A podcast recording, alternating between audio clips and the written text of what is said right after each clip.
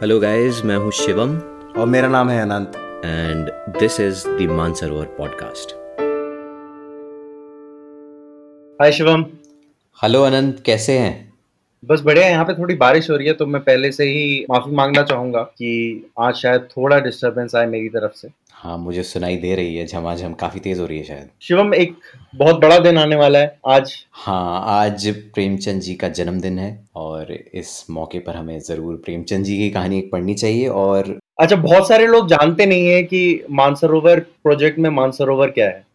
हाँ तो मानसरोवर जो प्रेमचंद की सारी कहानियाँ हैं उनका कलेक्शन मानसरोवर के नाम से पब्लिश हुआ था। अलग अलग खंड है क्योंकि उन्होंने कहानियाँ भी बहुत सारी लिखी हैं। तो मानसरोवर उसका पूरा कलेक्शन है और मानस मानसरोवर का मतलब भी मानस सरोवर यानी मन का सरोवर आपके माइंड का लेक तो वहाँ से निकाल के हमने इसका नाम मेरे दिमाग से यही निकला था कि मानसरोवर बहुत अच्छा लगता है मुझे नाम वैसे भी और मानसरोवर लेक भी है। तो इसी बात पे आज फिर हम कौन सी कहानी पढ़ने वाले हैं प्रेमचंद जी की?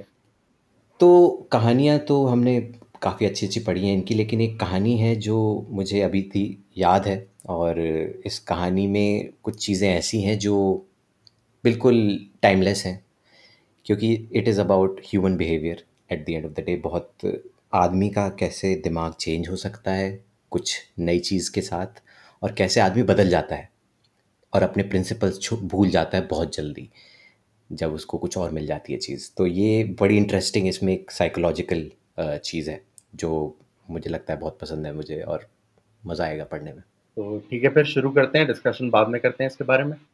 बिल्कुल। तो इस कहानी का नाम है नशा। तो पेश है, नशा। ईश्वरी एक बड़े जमींदार का लड़का था और मैं एक गरीब क्लर्क का, जिसके पास मेहनत मजूरी के सिवा और कोई जायदाद न थी। हम दोनों में परस्पर बहसें होती रहती थी। मैं जमींदारी की बुराई करता, उन्हें हिंसक पशु और खून चूसने वाली जोंक और वृक्षों की चोटी पर फूलने वाला बंझा कहता। वो जमींदारों का पक्ष लेता पर स्वभावतः उसका पहलू कुछ कमज़ोर होता था, क्योंकि उसके पास जमींदारों के अनुकूल कोई दलील न थी। वो कहता कि सभी मनुष्य बराबर नहीं होते। छोटे बड़े हमेशा होते रहते हैं और होते रहेंगे। लचर दलील थी। किसी मानुषीय या नैतिक नियम से इस व्यवस्था का औचित्य सिद्ध करना कठिन था। मैं इस वाद विवाद की गर्मा गर्मी में अक्सर तेज हो जाता और लगने वाली बात कह जाता। लेकिन ईश्वरी हार कर भी मुस्कुराता रहता था।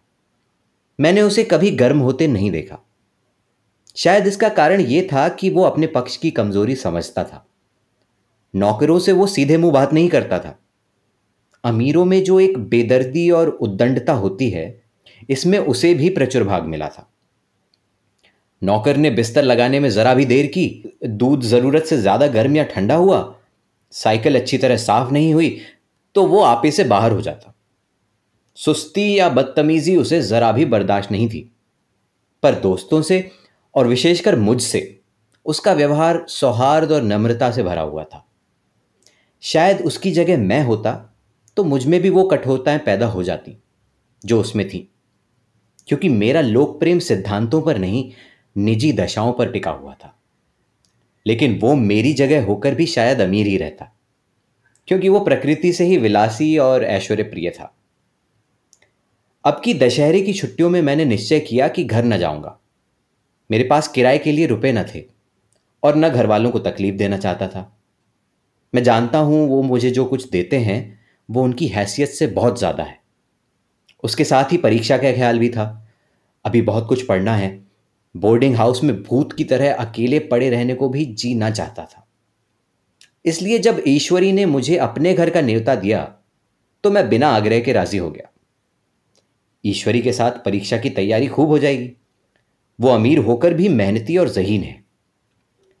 उसने इसके साथ ही कहा, लेकिन भाई, एक बात का ख्याल रखना। वहाँ अगर जमींदारों की निंदा की तो मामला बिगड़ जाएगा और मेरे घर वालों को बुरा लगेगा। वो लोग तो आसामियों पर भी इसी दावे से शासन करते हैं कि ईश्वर ने असामियों को उनकी सेवा के लिए ही पैदा किया है। असामी भी यही बात समझता है।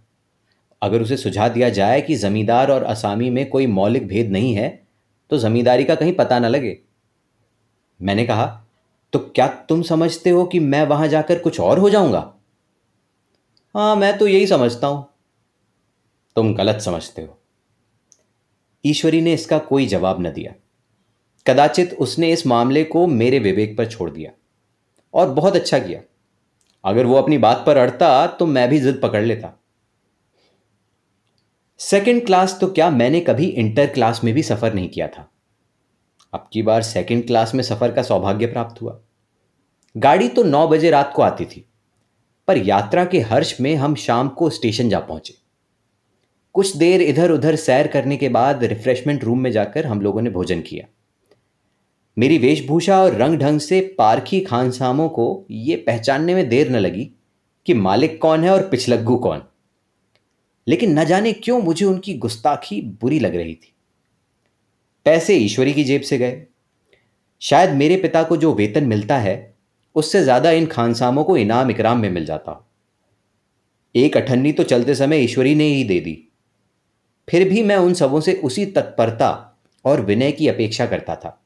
जिससे वो ईश्वरी की सेवा कर रहे थे। ईश्वरी के हुक्म पर सबके सब दौड़ते हैं। लेकिन मैं कोई चीज़ माँगता हूँ तो उतना उत्साह नहीं दिखाते।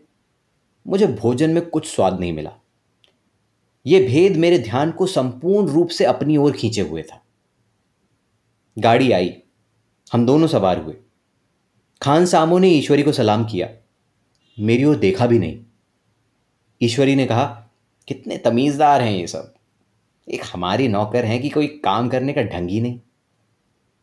मैंने खट्टे मन से कहा, इसी तरह अगर तुम अपने नौकरों को भी आठ आने रोज इनाम दिया करो तो शायद इनसे भी ज़्यादा तमीजदार हो जाएँ। तो क्या तुम समझते हो ये सब केवल इनाम के लालच से इतना अदब करते हैं? जी नहीं, कदापि नहीं। तमीज और अदब तो इनके रक्त में मिला हुआ है। गाड़ी चली, डाक थी। प्रयाग से चली तो प्रतापगढ़ जाकर रुकी। एक आदमी ने हमारा कमरा खोला। मैं तुरंत चिल्ला उठा। दूसरा दर्जा है सेकंड क्लास है। उस मुसाफिर ने डिब्बे के अंदर आकर मेरी ओर एक विचित्र उपेक्षा की दृष्टि से देखकर कहा, जी हाँ, सेवक इतना समझता है और बीच वाले बर्थ पर बैठ गया। मुझे कितनी लज्जा आई, कह नहीं सकता। भोर होते होते हम लोग मुरादाबाद पहुँचे। स्टेशन पर कई आदमी हमारा स्वागत करने के लिए खड़े थे। दो भद्र पुरुष थे, पाँच बेगार। बेगारों ने हमारा लगेज उठाया। दोनों भद्र पुरुष पीछे पीछे चले। एक मुसलमान था, रियासत अली, दूसरा ब्राह्मण था, रामहरख। दोनों ने मेरी ओर अपरिचित नेत्रों से देखा। मानो कह रहे हैं, तुम कौए होकर हंस के साथ कैसे? रियासत अली ने ईश्वरी से पूछा, ये बाबू साहब क्या आपके साथ पढ़ते हैं? ईश्वरी ने जवाब दिया हाँ साथ पढ़ते भी हैं और साथ रहते भी हैं। यूँ कहिए कि आप ही की बदौलत मैं इलाहाबाद पढ़ा हुआ हूँ, नहीं तो कब का लखनऊ चला आया होता? अब कि मैं इन्हें घसीट लाया। इनके घर से कई तार आ चुके थे, मगर मैंने इनकारी जवाब दिलवा दिए। आखिरी तार तो अर्जेंट था, जिसकी फ़ीस चार आने प्रतिशब्द है, पर यहाँ से भी उसका जवाब इनकारी ही गया। दोनों सज्जनों ने मेरी ओर चकित नेत्रों से देखा। आतंकित हो जाने की चेष्टा करते जान पड़े। रियासत अली ने अर्धशंका के स्वर में कहा, लेकिन आप बड़े सादे लिबास में रहते हैं।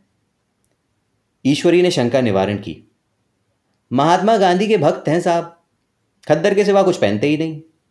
पुराने सारे कपड़े जला डाले। यूँ कहूँ कि राजा हैं, ढाई लाख सालाना की रियासत है, पर इनकी सूरत देखो तो मालूम होता है, अभी अनाथालय से पकड़ कर आए हैं। रामहरक बोले, अमीरों का ऐसा स्वभाव बहुत कम देखने में आता है। कोई भाप ही नहीं सकता। रियासत अली ने समर्थन किया। आपने महाराजा चांगली को देखा होता तो दांतों तले उंगली दबाते। एक गाड़ी की मिर्जई और चमरौधे जूते पहने बाजारों में घूमा करते थे। सुनते हैं, एक बार बेगार में पकड़े गए थे और उन्हीं ने दस लाख से कॉलेज खोल दिया। मैं मन में कटा जा रहा था। पर न जाने क्या बात थी कि यह सफ़ेद झूठ उस वक्त मुझे हास्यास्पद न जान पड़ा। उसके प्रत्येक वाक्य के साथ, मानो मैं उस कल्पित वैभव के समीपतर आता जाता था। मैं शहसवार नहीं हूँ। हाँ, लड़कपन में कई बार लद्दू घोड़ों पर सवार हुआ हूँ। यहाँ देखा तो दो कलारास घोड़े हमारे लिए तैयार खड़े थे। मेरी तो जान ही निकल गई। सवार तो हुआ पर बोटियाँ काँप रही थी। मैंने चेहरे पर शिकन न पड़ने दी। घोड़े को ईश्वरी के पीछे डाल दिया। खैरियत यह हुई कि ईश्वरी ने घोड़े को तेज न किया, वरना शायद मैं हाथ पैर तोड़वा कर लौटता। संभव है ईश्वरी ने समझ लिया हो कि ये कितने पानी में है। ईश्वरी का घर क्या था? किला था। इमाम बाड़े का सा फाटक, द्वार पर पहरेदार टहलता हुआ, नौकरों का कोई हिसाब नहीं, एक हाथी बंधा हुआ। ईश्वरी ने अपने पिता, चाचा, ताऊ आदि सबसे मेरा परिचय कराया और उसी अतिशयोक्ति के साथ। ऐसी हवा बांधी कि कुछ न पूछिए नौकर चाकर ही नहीं, घर के लोग भी मेरा सम्मान करने लगे। देहात के जमींदार, लाखों का मुनाफा, मगर पुलिस कांस्टेबल को अफसर समझने वाले। कई महाशय तो मुझे हुजूर हुजूर कहने लगे। जब जरा एकांत हुआ तो मैंने ईश्वरी से कहा, तुम बड़े शैतान हो यार। मेरी मिट्टी क्यों पलीद कर रहे हो? ईश्वरी ने दृढ़ मुस्कान के साथ कहा। इन गधों के सामने यही चाल ज़रूरी थी, वरना सीधे मुँह नहीं बोलते। जरा देर के बाद नाई हमारे पाँव दबाने आया। कुंवर लोग स्टेशन से आए हैं, थक गए होंगे। ईश्वरी ने मेरी ओर इशारा करके कहा, पहले कुंवर साहब के पाँव दबा मैं चारपाई पर लेटा हुआ था। मेरे जीवन में ऐसा शायद ही कभी हुआ हो कि किसी ने मेरे पाँव दबाए हों। मैं इसे अमीरों के चोचले, रईसों का गधापन और बड़े आदमियों की मुठमर्दी और जाने क्या क्या कहकर ईश्वरी का परिहास किया करता। और आज मैं पोतड़ों का रईस बनने का स्वांग भर रहा था। इतने में दस बज गए। पुरानी सभ्यता के लोग थे। नई रोशनी अभी केवल पहाड़ की चोटी तक पहुँच पाई थी। अंदर से भोजन का बुलावा आया। हम स्नान करने चले। मैं हमेशा अपनी धोती खुद धो लिया करता हूँ। मगर यहाँ मैंने ईश्वरी की भांति अपनी धोती भी छोड़ दी। अपने हाथों अपनी धोती धोते शर्म आ रही थी। अंदर भोजन करने चले। हॉस्टल में जूते पहले मेज पर जा डटते थे। यहाँ पाँव धोना आवश्यक था। कहार पानी लिए खड़ा था। ईश्वरी ने पाँव बढ़ा दिए। कहार ने उसके पाँव धोए। मैंने भी पाँव बढ़ा दिए। कहार ने मेरे पाँव भी धोए। मेरा वो विचार न जाने कहाँ चला गया था। सोचा था वहाँ देहात में एकाग्र होकर खूब पढ़ेंगे, पर यहाँ सारा दिन सैर सपाटे में कट जाता था। कहीं नदी में बजरे पर सैर कर रहे हैं, कहीं मछलियों या चिड़ियों का शिकार खेल रहे हैं, कहीं पहलवानों की कुश्ती देख रहे हैं, कहीं शतरंज पर जमे हैं। ईश्वरी खूब अंडे मंगवाता और कमरे में स्टोव पर आमलेट बनते। नौकरों का एक जत्था हमेशा घेरे रहता। अपने हाथ पाँव हिलाने की ज़रूरत ही नहीं। केवल जबान हिला देना काफ़ी है। नहाने बैठो तो आदमी नहलाने को हाजिर, लेटो तो आदमी पंखा झलने को खड़े। मैं महात्मा गांधी का कुंवर चेला मशहूर था। भीतर से बाहर तक मेरी धाक थी। नाश्ते में जरा भी देर ना होने पाए। कहीं कुंवर साहब ना नाराज़ हो जाएँ। बिछावन ठीक समय पर लग जाए। कुंवर साहब के सोने का समय आ गया। मैं ईश्वरी से भी ज़्यादा नाजुक दिमाग बन गया था। या बनने पर मजबूर किया गया था। ईश्वरी अपने हाथ से बिस्तर बिछा ले, लेकिन कुंवर मेहमान अपने हाथों से कैसे अपना बिछावन बिछा सकते हैं? उनकी महानता में बट्टा लग जाएगा। एक दिन सचमुच यही बात हो गई। ईश्वरी घर में था। शायद अपनी माता से कुछ बातचीत करने में देर हो गई। यहाँ दस बज गए। मेरी आँखें नींद से झपक रही थी। मगर बिस्तर कैसे लगाऊँ? कुंवर जो ठहरा। कोई साढ़े ग्यारह बजे मेहरा आया। बड़ा मुँह लगा नौकर था। घर के धंधों में मेरा बिस्तर लगाने की उसे सुध ही न रही। अब जो याद आई तो भागा हुआ आया। मैंने ऐसी डांट बताई कि उसने भी याद किया होगा। ईश्वरी मेरी डांट सुनकर बाहर निकल आया और बोला, तुमने बहुत अच्छा किया। ये सब हरामखोर इसी व्यवहार के योग्य हैं। इसी तरह ईश्वरी एक दिन एक जगह दावत में गया हुआ था। शाम हो गई, मगर लैंप मेज पर रखा हुआ था। दिया सलाई भी थी, लेकिन ईश्वरी खुद कभी लैंप नहीं जलाता था। फिर कुंवर साहब कैसे जलाए? मैं झुंझला रहा था। समाचार पत्र आया रखा हुआ था। जी उधर लगा हुआ था, पर लैंप नदारद। दैव योग से उसी वक्त मुंशी रियासत अली आ निकले। मैं उन्हीं पर उबल पड़ा। ऐसी फटकार बताई कि बेचारा उल्लू हो गया। तुम लोगों को इतनी फ़िक्र भी नहीं कि लैंप तो जलवा दो? मालूम नहीं ऐसे कामचोर आदमियों को यहाँ कैसे गुजारा होता है। मेरे यहाँ घंटे भर निर्वाह ना हो। रियासत अली ने कांपते हुए हाथों से लैंप जला दिया। वहाँ एक ठाकुर अक्सर आया करता था। कुछ मनचला आदमी था। महात्मा गांधी का परम भक्त। मुझे महात्मा जी का चेला समझकर मेरा बड़ा लिहाज करता था। पर मुझसे कुछ पूछते हुए संकोच करता था। एक दिन मुझे अकेला देखकर आया और हाथ बांधकर बोला सरकार तो गांधी बाबा के चेले हैं ना। लोग कहते हैं कि यहाँ स्वराज हो जाएगा तो जमींदार ना रहेंगे। मैंने शान जमाई। जमींदारों के रहने की ज़रूरत ही क्या है? ये लोग गरीबों का खून चूसने के सिवा और क्या करते हैं? ठाकुर ने फिर पूछा तो क्यों? सरकार सब जमींदारों की ज़मीन छीन ली जाएगी? मैंने कहा, बहुत से लोग तो खुशी से दे देंगे। जो लोग खुशी से ना देंगे उनकी ज़मीन छीननी ही पड़ेगी। हम लोग तो तैयार बैठे हुए हैं। जो ही स्वराज हुआ, अपने इलाके असामियों के नाम हिब्बा कर देंगे। मैं कुर्सी पर पाँव लटकाए बैठा था। ठाकुर मेरे पाँव दबाने लगा। फिर बोला, आजकल जमींदार लोग बड़ा जुल्म करते हैं सरकार। हमें भी हुजूर, अपने इलाके में थोड़ी सी ज़मीन दे दे तो चलकर वहीं आपकी सेवा में रहें। मैंने कहा अभी तो मेरा कोई अख्तियार नहीं है भाई, लेकिन जो ही अख्तियार मिला, मैं सबसे पहले तुम्हें बुलाऊँगा। तुम्हें मोटर ड्राइवरी सिखाकर अपना ड्राइवर बना लूँगा। सुना, उस दिन ठाकुर ने खूब भंग पी और अपनी स्त्री को खूब पीटा और गाँव के महाजन से लड़ने पर तैयार हो गया। छुट्टी इस तरह तमाम हुई और हम फिर प्रयाग चले।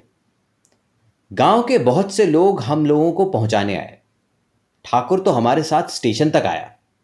मैंने भी अपना पार्ट खूब सफ़ाई से खेला और अपनी कुबेरोचित विनय और देवत्व की मोहर हर एक हृदय पर लगा दी। जी तो चाहता था हर एक नौकर को अच्छा इनाम दूँ, लेकिन वो सामर्थ्य कहाँ थी? वापसी टिकट था ही, केवल गाड़ी में बैठना था। पर गाड़ी आई तो ठसाठस भरी हुई। दुर्गा पूजा की छुट्टियाँ भोग कर सभी लोग लौट रहे थे। सेकंड क्लास में तिल रखने की जगह नहीं। इंटर क्लास की हालत उससे भी बदतर। ये आखिरी गाड़ी थी। किसी तरह रुक भी नहीं सकते थे। बड़े मुश्किल से तीसरे दर्जे में जगह मिली। हमारे ऐश्वर्य ने वहाँ अपना रंग जमा लिया, मगर मुझे उसमें बैठना बुरा लग रहा था। आए थे आराम से लेटे लेटे जा रहे थे सिकड़े हुए। पहलू बदलने की भी जगह नहीं थी। कई आदमी पढ़े लिखे भी थे। वो आपस में अंग्रेज़ी राज्य की तारीफ़ करते जा रहे थे। एक महाशय बोले, ऐसा न्याय तो किसी राज्य में नहीं देखा छोटे बड़े सब बराबर। राजा भी किसी पर अन्याय करे तो अदालत उसकी गर्दन दबा देती है। दूसरे सज्जन ने समर्थन किया। अरे साहब, आप खुद बादशाह पर दावा कर सकते हैं। अदालत में बादशाह पर डिग्री हो जाती है। एक आदमी जिसकी पीठ पर बड़ा गट्ठर बंधा था, कलकत्ते जा रहा था।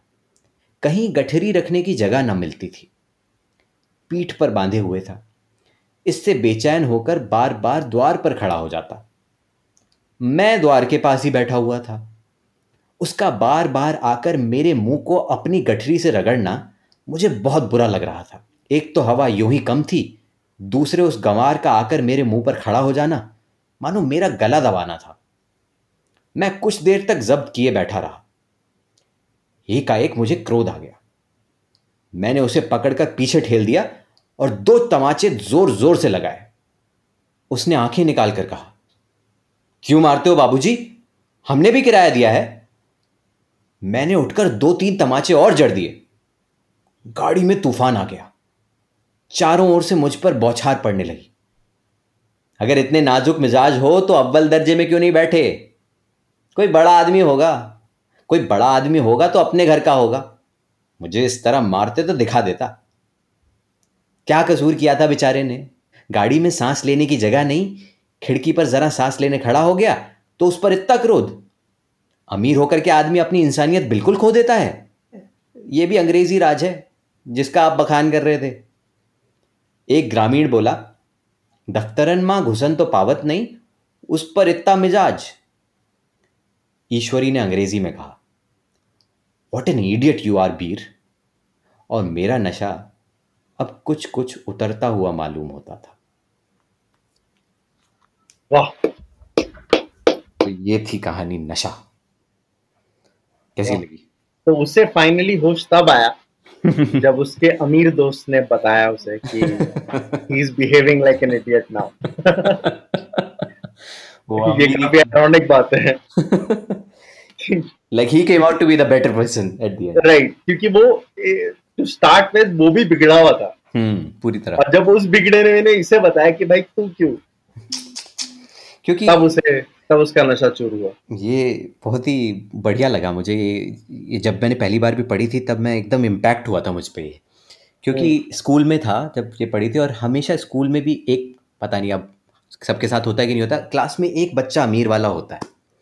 तो हमारी हम्म। मेरी क्लास में भी एक अमीर बच्चा था और अच्छा। सब उसके दोस्त बनने के लिए वो रहते थे आतुर कि हम इसके इसके साथ दोस्ती कर लें क्योंकि वो चॉकलेट ज़्यादा खिला सकता था वो खाने में मैगी भी लाता था कई बार। तो वो एक मेरे मन में भी होती थी वो चीज़ क्योंकि अब हम एक मिडिल क्लास से ही थे हम हमारा वही था एक रसूख उतना नहीं था। तो वो मैं हमेशा वो ऊंच नीच हल्की सी वो स्कूल के टाइम पे भी हमें दिखती थी और कॉलोनी में भी होती थी अमीर बच्चे होते थे कुछ बड़े बड़े घरों वाले। तो जब वो एक मोह जो होता है और जब तक आपके पास नहीं होता तब तक तो बड़ी गाली दी जाती है जैसा हम्म। इसमें बीर ने किया। तो वो बड़ा मुझे रिलेटेबल भी लगा। मतलब प्रेमचंद की या शायद ये किसी और की एक कहानी है जिसमें सेम यही है कि बहुत छोटी सी कहानी हो तो। उसमें है कि एक आदमी सड़क पर चलता चल रहा होता है और सामने से एक बारात आ रही होती है बहुत अमीर आदमी की किसी की। और ये बेचारा जा रहा होता है बड़े बड़ी उससे कि मैं घर जाके दो पैसे हैं मेरे पास आज मैं घर पे दूँगा रोटी खाऊँगा अच्छा है अच्छा लगेगा। लेकिन वो हम्म। बारात आती है और बारात में बहुत सारे लोग होते हैं और वो उसको हटने को बोलते हैं वो साइड में होता है लेकिन धक्का मार देते हैं और वो गिर जाता है और उसके दो पैसे कहीं खो जाते हैं। तो वो बेचारा गरीब आदमी इतना उसे बुरा लगता है वो बोलता है कि भगवान ने हम सबको गरीब क्यों बनाया? इससे अच्छा तो हमें बनाता ही नहीं। हम्म। फिर दिन बदलता है समय बदलता है। दस पंद्रह साल के बाद वो गरीब आदमी मेहनत करता है खूब मेहनत करता है और चोरी चकारी करता है मतलब जुगाड़ करता है और करके एक वो भी अमीर सेठ बन जाता है। अच्छा। और फिर एक दिन सड़क पे वो जा रहा होता है अपने रसूख के साथ तांगा जा रहा होता है उसका। और सामने कोई गरीब आदमियों का जत्था चल रहा होता है उनकी गरीब लोगों की एक बार बारात जा रही होती है। तो वो उसको फिर लगता है कि यार ये लोग कहाँ से आ गए और फिर वो बोलता है अपने आदमियों को भेजता है और उनको पिटवाता है कि इनको हटाओ सारे सबको। और फिर जब वो हटवा देता है और फिर फिर अपने आप से ये डायलॉग बोलता है वो कि भगवान ने इन गरीब लोगों को बनाया ही क्यों? इससे अच्छा तो ना ही बनाते। मुझे मुझे इससे ये याद आता है जैसे मेरे बहुत सारे दोस्त हैं जानने वाले जो हम्म। जब बाइक चलाते थे जब स्कूटर चलाया करते थे तो गाड़ी वाले को वालों को गाली कि यार गाड़ी वालों को ने रास्ता घेर रखा है एक आदमी जा रहा है चार जगह चार लोगों की जगह लेके जा रहा है। लेकिन अब वही जब वो ग्रेजुएट हुए अपने कार पे तो अब उन्हें कार पसंद आती है वो कार से बाहर नहीं निकलते। अब वो साइकिल वालों को या टू व्हीलर वालों को गाली देते हैं कि यार ये टू व्हीलर वालों ने सारा ट्रैफ़िक कर रखा है इधर उधर काट काट के चलाते हैं। सो ये बिल्कुल रिलेटेबल ये तो बिल्कुल मैंने भी देखा है। बिल्कुल। मैं क्योंकि हम सब टू व्हीलर्स वाले थे कॉलेज में इंजीनियरिंग करते हुए और Right. बहुत गालियाँ देते थे गाली वाले गाड़ियों को यार कि कि इतनी गाड़ी लेके घूमते हैं लोग ट्रैफ़िक कर देते हैं। और अब वही हमें एसी में बैठ के गाड़ी में जब हम जा रहे होते हैं तो यही लगता है कि सारे टू व्हीलर वाले। ये एक चीज़ है कि जब आप गाड़ी चला रहे होते हैं तो जो भी आपसे तेज चला रहा होता है वो या तो पागल है और जो आपसे हल्के चला रहा है वो बिल्कुल ही बेकार है ड्राइवर। बिल्कुल। अब मैं आजकल मैं साइकिल चलाता हूँ तो मेरे को ऐसे ही लगता है। यार ये क्यों ट्रैफ़िक करने आ जाते हैं? इतनी बड़ी बड़ी गाड़ियाँ लेके एक आदमी बैठ के क्यों जा रहा है? लेकिन ऐसा नहीं है मैं भी कैब करके जाता हूँ मैं भी एक इंसान के लिए गाड़ी पूरी बुक करता हूँ कभी कभी कहानी पे वापस आते हुए हम्म, मैं इसमें बीर की तारीफ़ करना चाहूँगा। मुझे लगता है बीर शुरुआत से काफ़ी सेल्फ अवेयर था। हाँ। क्योंकि अगर आप पहला पहले ही पैराग्राफ में देखेंगे तो उसमें थे एक लाइन। मेरा लोक प्रेम सिद्धांतों से नहीं निजी दिशाओं पर टिकी हुई है। हाँ like it's not a matter of principle it's because कि ये मैं मेरी सिचुएशन ऐसी है इसलिए मुझे बोलना एग्जैक्टली बोलना सिचुएशन के लिए है वो। हम्म। लेकिन लेकिन ये उल्टा भी होता है कई लोग बहुत सिद्धांत वाले होते हैं लेकिन वो असल में रूट कॉज यही होता है कि अगर आप एक अंडर प्रिविलेज जगह से आए हो तो आपको एक अमीरों के लिए या किसी चीज़ के लिए अथॉरिटी के लिए गुस्सा होता है। लेकिन जब वही अथॉरिटी आपके पास होती है तो आप कैसे जो कि शायद जायज़ जो कि जायज़ भी है गुस्सा। हाँ बिल्कुल बिल्कुल जायज़ है जो कि जायज़ गुस्सा होना भी चाहिए। जमींदारी ये जिस ज़माने की कहानी है जब तब जमींदारी बहुत बड़ी और स्वतंत्रता के बाद हमने जमींदारी सिस्टम को ख़त्म किया क्योंकि बहुत हम्म। खून चूसते थे जमींदार। लेकिन उसके हमने वो भी देखा कि किस तरह के ऐश करते थे जमींदार उस समय के जो आजकल शायद अभी अमीर लोग करते हैं और काफ़ी मिडिल क्लास लोग भी आजकल कुछ ऐश इस टाइप के करते हैं। जिनमें से हम लेकिन लेकिन ये तो खैर सच है ना मतलब दुनिया का कि गरीब तो अमीर से नफरत करेगा और अमीर गरीब से नफरत करेगा। नहीं ये सच नहीं है ये एक ह्यूमन नेचर है लेकिन सच इसको सच या झूठ नहीं कहा जा सकता इसको ये कहा जा सकता है ये होता है। लेकिन इससे हमें सीख यही है कि आप अपनी पास्ट को ना भूलें आप इस जगह को ना भूलें जहाँ से आप आए हैं। अगर आप एक ज़माने में सोचते थे कि अमीरी ख़राब है तो आप जब अमीर बन जाएँ तो ये ना सोचें कि गरीबी ख़राब है अब। तब ये सोचे कि हाँ गरीब मैं था एक समय लेकिन ये नहीं कि मेहनत की जाए तो ठीक है आप पर कर सकते हैं प्रिविलेज पा सकते हैं पर अवेयर रहना अवेयर ऑफ़ योर जो आई थिंक ईश्वरी था ईश्वरी को पता था कि किस जमाने किस जगह पे कैसा बिहेव करना है ही न्यू दैट क्योंकि वो पला बड़ा था प्रिविलेज के साथ और उसने बाहर की दुनिया पहले देखी थी तो उसको इसीलिए ही न्यू कि अब इस ट्रेन में इस समय इस तरह की हरकत करना कितना गलत है कितनी अजीब चीज़ है क्योंकि उसके पास वो एक्सपीरियंस था रहने का। प्रिविलेज के साथ। और बीर के पास आई थी नई नई प्रिविलेज नया नया अमीर हुआ था। तो ये पता नहीं अब मैं इस बात को यहाँ से जोड़ूँ ना जोड़ूँ ये एक्चुअल में काफ़ी पैरेलल मुझे अभी दिख रहा है। जैसे कंगना की बात आती है नेपोटिज्म और कंगना। अब इल्ज़ाम जो कंगना पर लग रहे हैं कि वो ठीक है उसने पूरी मेहनत करी अपनी उससे बड़ी लेकिन अब वो शायद वो बन गई है जिसको वो हिट करती थी एक ज़माने में। अब लोग उस लेवल पे जाके फिर वो भी सब अपने भाई भतीजों को सबको काम में लगा रहे हैं और वो सब है। तो ये यही चीज़ है ये इसी टाइप का वो नशा है क्योंकि अब वो नशा है उसके पास मेरे ख्याल से हाँ उनकी पूरी टीम में तो उनके घर वाले ही हैं हाँ तो अब अब I have no like comment to make about her I, I do have a comment on this, हाँ. which is in English, which हाँ. is what an idiot you are, Kangna. नहीं नहीं मैं आई मीन मुझे भी समझ में आता है देखिए अब पूरा स्ट्रगल करके आई है जो भी है और बहुत अच्छी एक्टिंग की है उसने she deserves everything she has but what we don't deserve what I don't think is the right thing to do is to become I think वो वो बनती जा रही है जो ये ये नशा है उसके अंदर, जो दिखता है कि I think she can be humble about her and she can try to change in a different way rather than becoming the same kind of bully that हम एक्यूज करते हैं दूसरों को बुली करने का, जो होता है।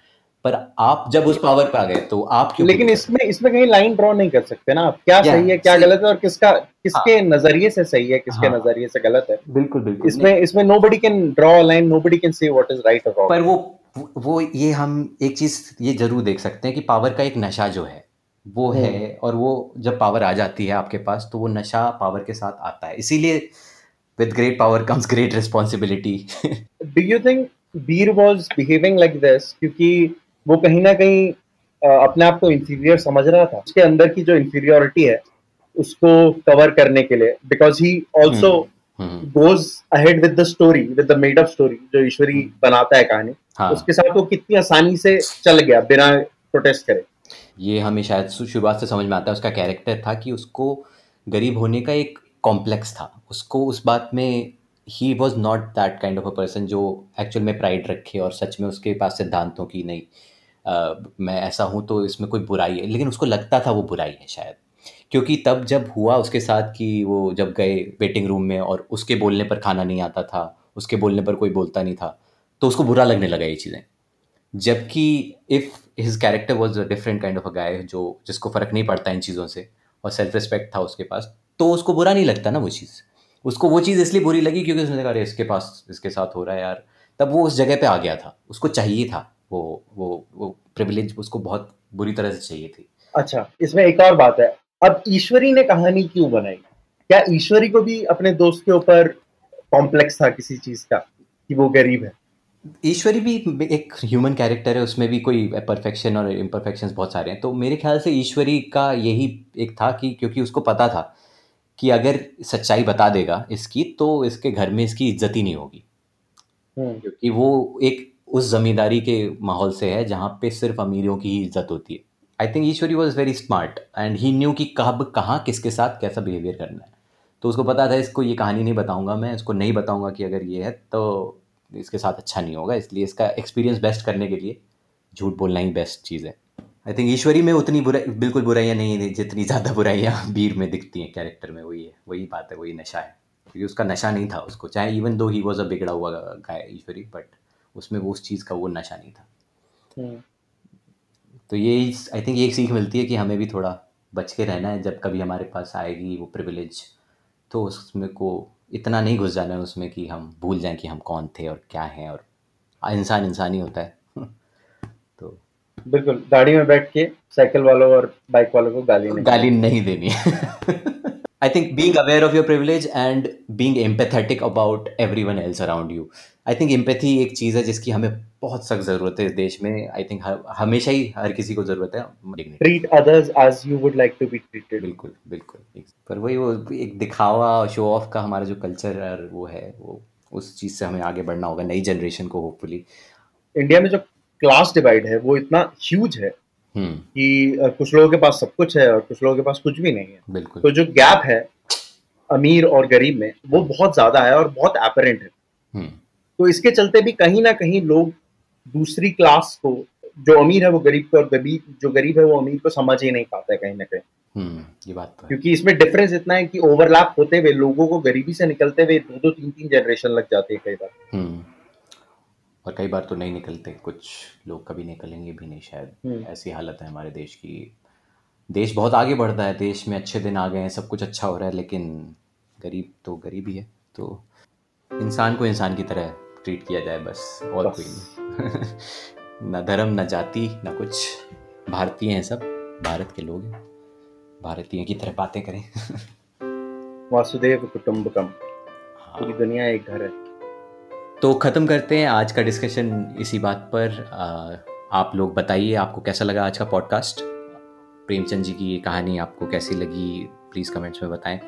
और हम अनुरोध करेंगे आप और पढ़ें प्रेमचंद जी को और उनके सारे इनकी कहानियों को, उनके, और उनको समझें, क्योंकि उन्होंने कुछ बातें और उनकी कहानियों में, हर कहानी में ऐसी ऐसी सूक्तियाँ और ऐसी ऐसी बातें निकल के आती हैं, जो टाइमलेस हैं, जिनका कोई उम्र नहीं है, वो हमेशा सच रही हैं और समझ सच भी रहेगी। तो ये बहुत सीखने को मिलता है हमें उनकी कहानियों से। अगर आप ये पॉडकास्ट फॉर्म में सुन रहे हैं ऑडियो फॉर्म में सुन रहे हैं तो जहाँ पे भी आप ये सुन रहे हैं, हमें सब्सक्राइब कर लीजिए और अगर वहाँ पे फैसिलिटी है एक रिव्यू छोड़ने की या फिर रेटिंग देने की तो हमें रेट कर दीजिए फाइव स्टार इससे ये होगा कि ज़्यादा से ज़्यादा लोग, हम लोगों की पॉडकास्ट जान पाएँगे, क्योंकि जितनी अच्छी रेटिंग होती है, उतनी डिस्कवरेबिलिटी उसकी होती है. और अगर आप यूट्यूब पे देख रहे हैं और यहाँ तक पहुँच गए हैं तो सब्सक्राइब कर लीजिए. जल्दी फिर से आएँगे, नई कहानी लेकर. बहुत जल्द। तब तक के लिए अलविदा। मिलते हैं। मिलते हैं।